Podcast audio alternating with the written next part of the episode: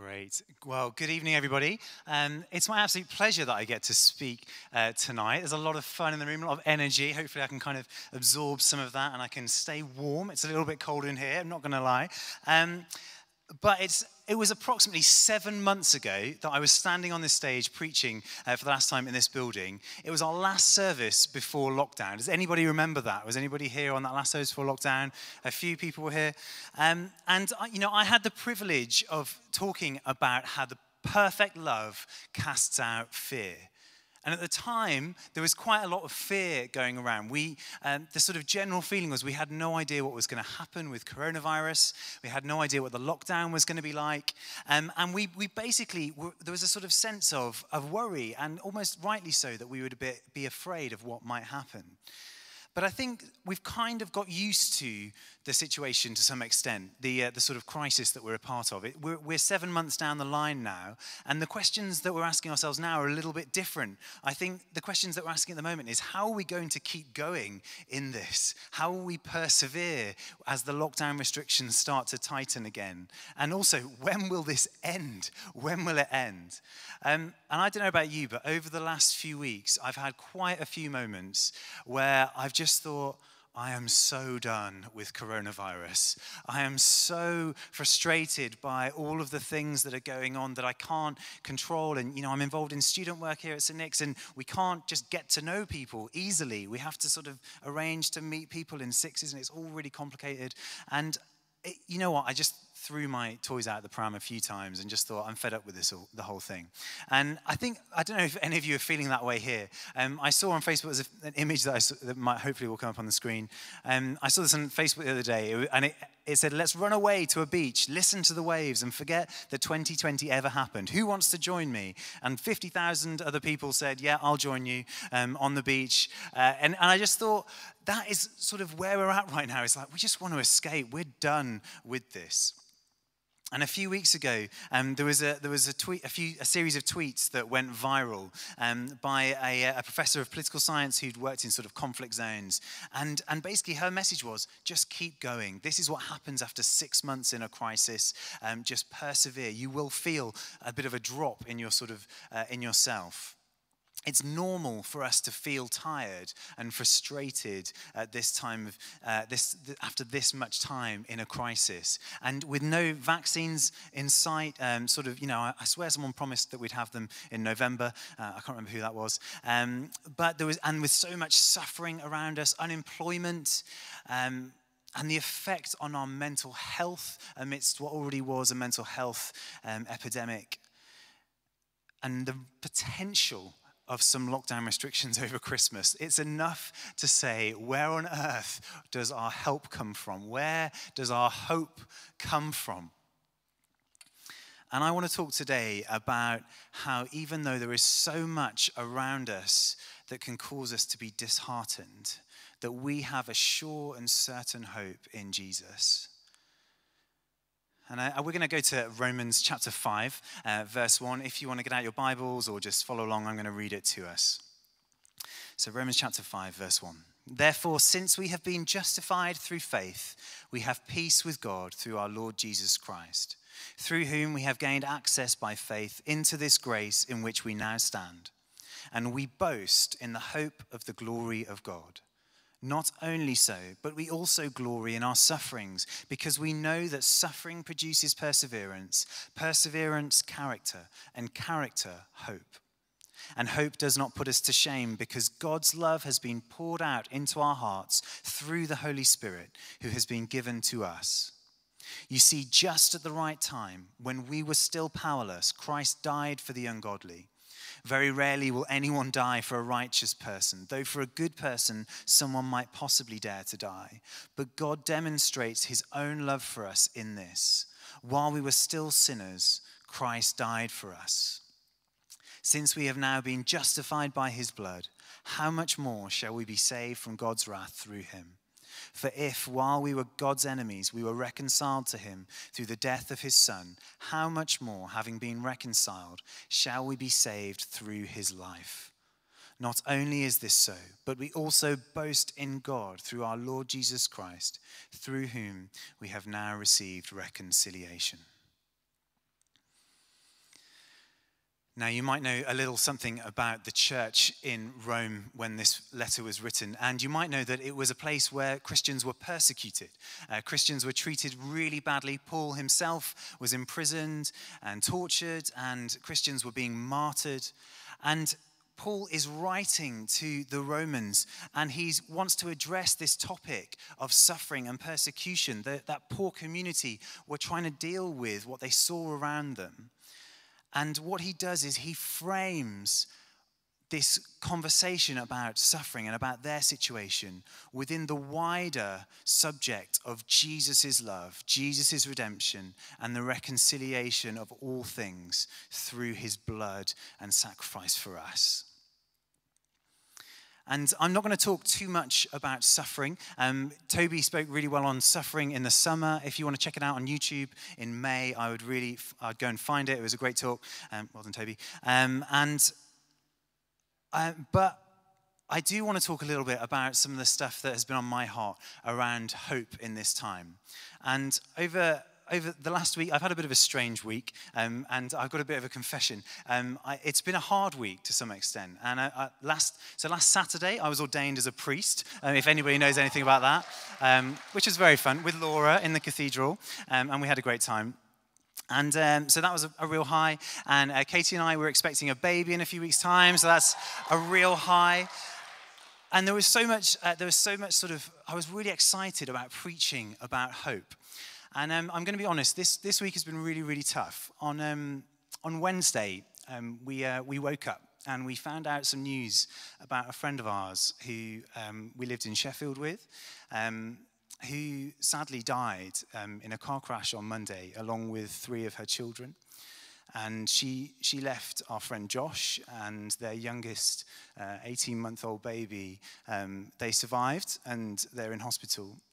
and on Wednesday morning, I, we, we read the news on Facebook. Someone posted on, on her wall.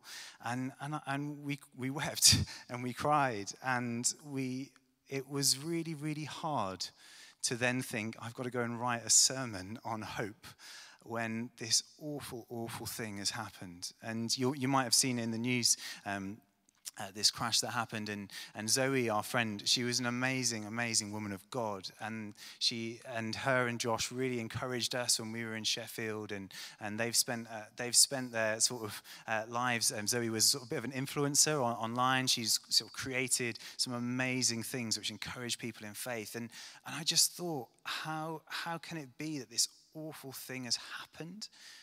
And and we were, we were just sort of in, in tears on, on Wednesday morning. And we just thought, and we just had this moment where we just thought, we've got to pray. We've got to, we've got to pray for Josh. We've got to pray for Penny. And we've got, we've got to ask God why. We've got to ask God, what is this about? And my question is, how do we find hope, not only during coronavirus, but how do we find hope when there's just tragedy and awful things around us. And I think there's something in what Paul says here, where he, he encourages the Romans to focus, uh, the, the church in Rome, sorry, to focus on Jesus. He says that we have peace with God through Jesus. We've been justified through faith. He says, think of this truth and put your suffering in light of that truth. In Colossians verse, uh, chapter 1, verse 20, it says, Jesus reconciled all things to himself it's not just about our sort of personal salvation, but it's also about the salvation of the world. All things will be reconciled. He will make all things new. There'll be new life for all things.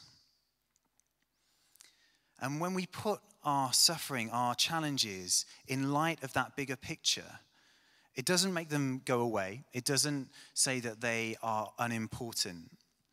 And it doesn't make them any smaller.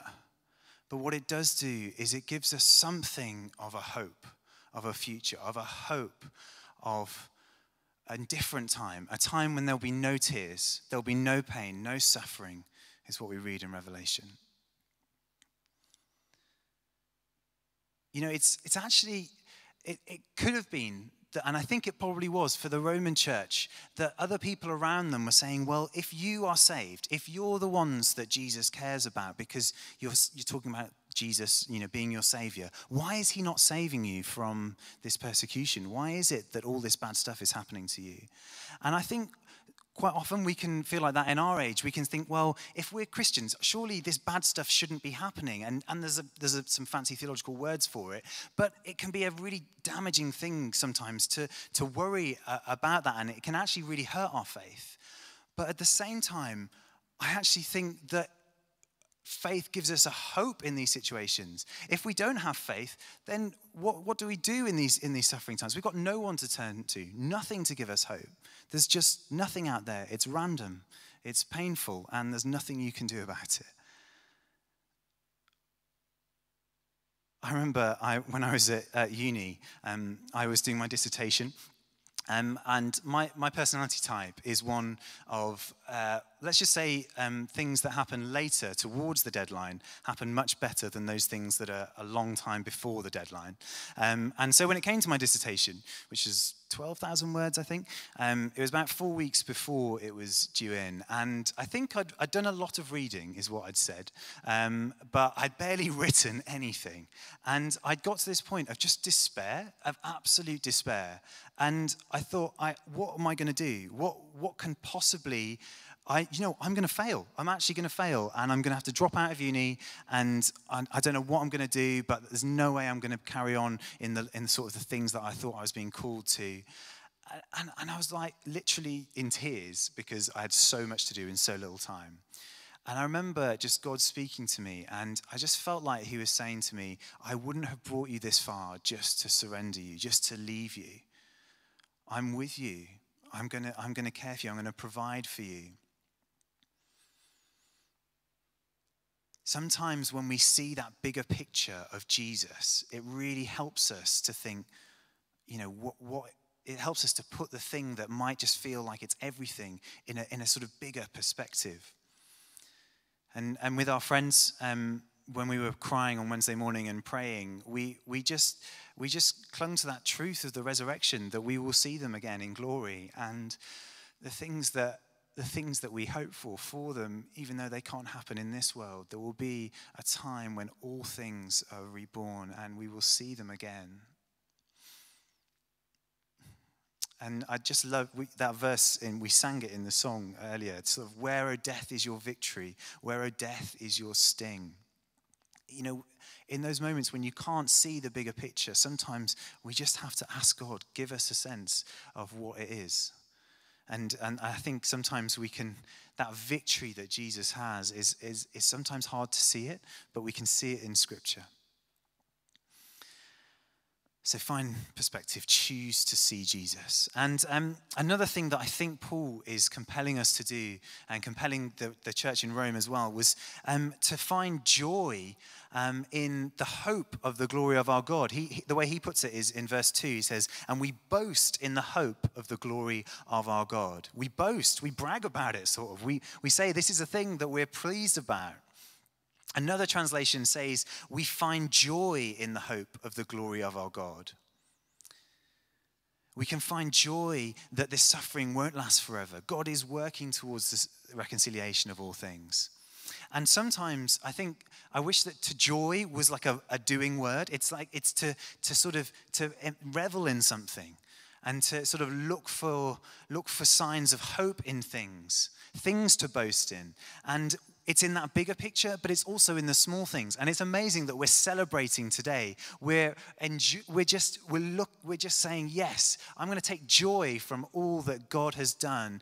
Even though we've been locked down, we've been online, we've been meeting, you know, we've been meeting in our homes. Um, God has been on the move and despite all of that, and through all of that, should I say.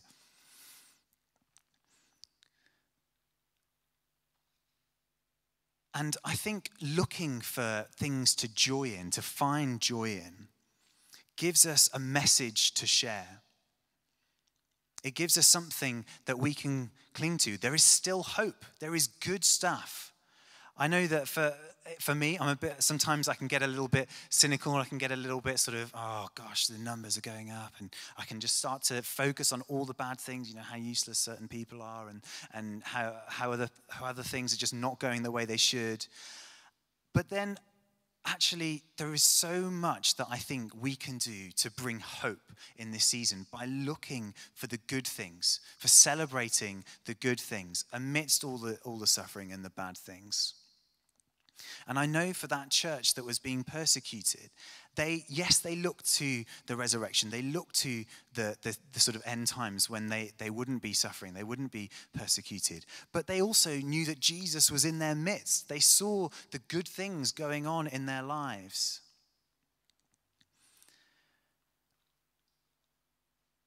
And, but, you know, seeing Jesus and the looking at the good things doesn't mean that we ignore the bad things. It doesn't mean that we pretend they don't exist. But it does help us know that God is working and that we can persevere. We can get through this. He is with us in our suffering, in our, in our struggles. We choose to see the good. And I love the other thing that Paul um, speaks of in, in this passage, where, um, and I, it's just a great little verse, I'm going to read it. In verse 3, it says, Not only so, but we also glory in our sufferings, because we know that suffering produces perseverance, perseverance, character, and character, hope. So, how does perseverance lead to character? How does suffering lead to perseverance? Well, I think sometimes when there is so much about us that we just can't control, and there's so much going on that is so awful, we learn to rely on God as the one thing that is ever present in our lives and won't let us down. You know, it's 100% true that God doesn't cause suffering. Um, and in and hard times, He doesn't cause them either, but He will use them for good. He will use them to teach us, to grow us. And when we persevere in something and we endure hardships and struggles, it grows our character, it grows who we are because we learn to rely on God. We learn to draw close to Him. It's kind of like our faith becomes like battle fought. We've gone through those tough times, we've fought those battles, and our faith is made stronger. So when we come out the other end, we say, Do you remember that time when we were in lockdown and we didn't see each other for months? Do you remember that day when we got back into the building? Wasn't it amazing? And we start to cherish the good things and we start to see the good things and we say, Yes, my faith has grown, even though it's been hard. And your faith becomes a faith not based on everything going right, but actually a faith based purely on the love of Jesus.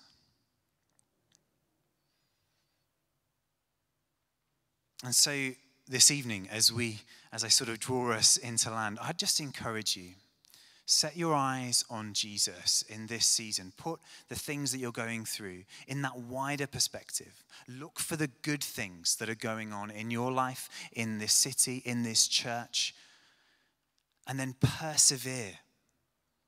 Persevere. Keep going because God will grow you, He'll grow your faith. He'll teach you to rely on Him, and He'll be with you in those hard times, in those hard places. And once, we've, once we're in that position where we are suffering alongside everybody else and we're testifying to the good things, we can become hope bringers. We can become people who, who stand out because we're not the cynics and we're not the people who are complaining all the time. I mean, I am a little bit sometimes, sorry. Um, but we're the people who say, there is hope. There is a hope. We've got something to say to the world in this season. So, just as we end, remember that God is with you in all of the sufferings that you see around you, the things that are happening to you. Persevere in Him, and He will draw near to you. He'll encourage you, and He'll grow you in faith.